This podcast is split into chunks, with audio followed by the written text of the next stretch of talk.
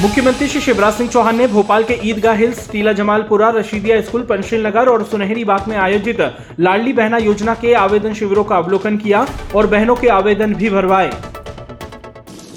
मैं अपनी बहनों को वचन देता हूँ कि जब तक मेरी सांस चलेगी, मैं बहनों की भलाई के लिए काम करता रहूँगा।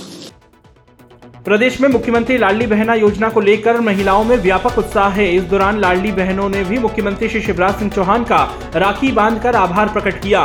मुख्यमंत्री श्री चौहान ने शिविरों में फॉर्म भरवाने पहुँची बहनों पर पुष्प वर्षा कर उनका स्वागत किया और उन्हें शुभकामनाएँ दी। सीएम श्री चौहान ने कहा कि मुख्यमंत्री लाडली बहना योजना बहनों के सशक्तिकरण की एक क्रांति है।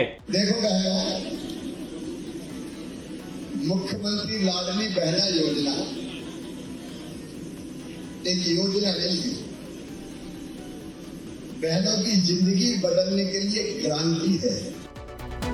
लाडली बहना योजना के शिविरों में मुख्यमंत्री श्री शिवराज सिंह चौहान ने कहा कि हर वार्ड में लाडली बहना सेना बनाना है, बहनों का शोषण और अन्याय सहन नहीं करेंगे। मुख्यमंत्री श्री शिवराज सिंह चौहान ने कहा कि चाहे कुछ भी हो जाए, मेरी लाडली बहनों के खाते में पैसा डलेगा और डलेगा। 10 जून को आपके खाते में पैसा पहुंचेगा और ये दिन ऐतिहासिक होगा। इस दिन सब बहनें दीप जलाएँ, गीत गाएँ और खुशी मनाएँ। मुख्यमंत्री श्री शिवराज सिंह चौहान ने मुख्यमंत्री निवास में आयोजित नियुक्ति पत्र वितरण कार्यक्रम में आयुष विभाग के विभिन्न पदों पर नव नियुक्तों को नियुक्ति पत्र प्रदान किए और शुभकामनाएँ दी। मुख्यमंत्री श्री शिवराज सिंह चौहान ने कहा कि शासकीय सेवा का मतलब निश्चिंता नहीं है। इसका मतलब है और ज़िम्मेदारी के साथ काम करना।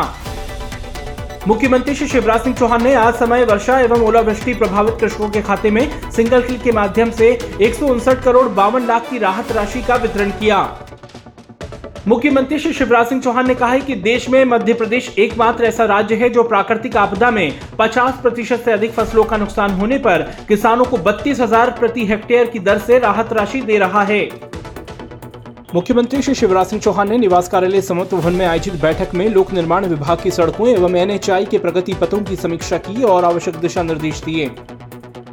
मुख्यमंत्री श्री शिवराज सिंह चौहान ने आज निवास से वीडियो कॉन्फ्रेंसिंग के माध्यम से देवास में नवनिर्मित फ्लाईओवर और सिक्स लेन मार्ग का लोकार्पण किया।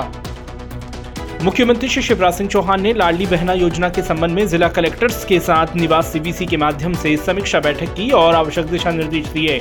बैठक में कई जनप्रतिनिधि भी वर्चुअली शामिल हुए। अपने प्रतिदिन पौधरोपण के संकल्प के क्रम में मुख्यमंत्री श्री चौहान ने श्यामला उद्यान में पीपल आम और चंपा के पौधे रोपे।